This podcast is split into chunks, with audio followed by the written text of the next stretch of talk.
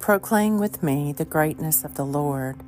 Let us exalt his name together. Today is Saturday, December 16th, in the season of Advent. Take a moment to be still and become aware of God's presence within you and all around you. Open my eyes that I may see the wonders of your law. I will confess you among the peoples, O Lord. I will sing praise to you among the nations.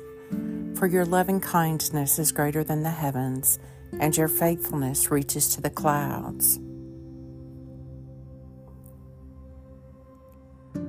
Let the sorrowful sighing of the prisoners come before you, and by your great might spare those who are condemned to die. A reading from the Gospel of Luke. Zechariah, the father of John the Baptist, being filled with the Holy Spirit, spoke this prophecy about his son, saying, And you, little child, you shall be called prophet of the Most High, for you will go before the Lord to prepare a way for him, to give his people knowledge of salvation through the forgiveness of their sins, because of the faithful love of our God, in which the rising sun has come from on high to visit us, to give light to those who live in darkness and the shadow dark as death, and to guide our feet into the way of peace. Luke 1 Let the sorrowful sighing of the prisoners come before you, and by your great might spare and by your great might spare those who are condemned to die.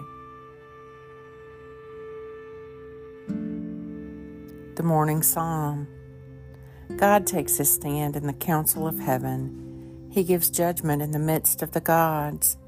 How long will you judge unjustly and show favor to the wicked? Save the weak and the orphan, defend the humble and the needy, rescue the weak and the poor, deliver them from the power of the wicked. They do not know, neither do they understand. They go about in darkness. All the foundations of the earth are shaken. Now I say to you, you are gods and all of you children of the Most High. Nevertheless, you shall die like mortals, and fall like any prince. Arise, O God, and rule the earth, for you shall take all nations for your own. Psalm 82 Let the sorrowful sighing of the prisoners come before you, and by your great might, Spare those who are condemned to die. Even so, come, Lord Jesus. Stir up your power, O Lord, and with great might come among us, because we are sorely hindered by our sins. Let your bountiful grace and mercy speedily help and deliver us through Jesus Christ our Lord, to whom, with you and the Holy Spirit, be honor and glory, now and forever. Amen. Lord God, Almighty and everlasting Father, you have brought me in safety to this new day.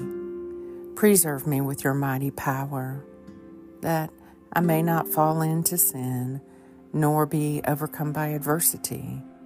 And in all I do, direct me to the fulfilling of your purpose through Jesus Christ my Lord. Amen.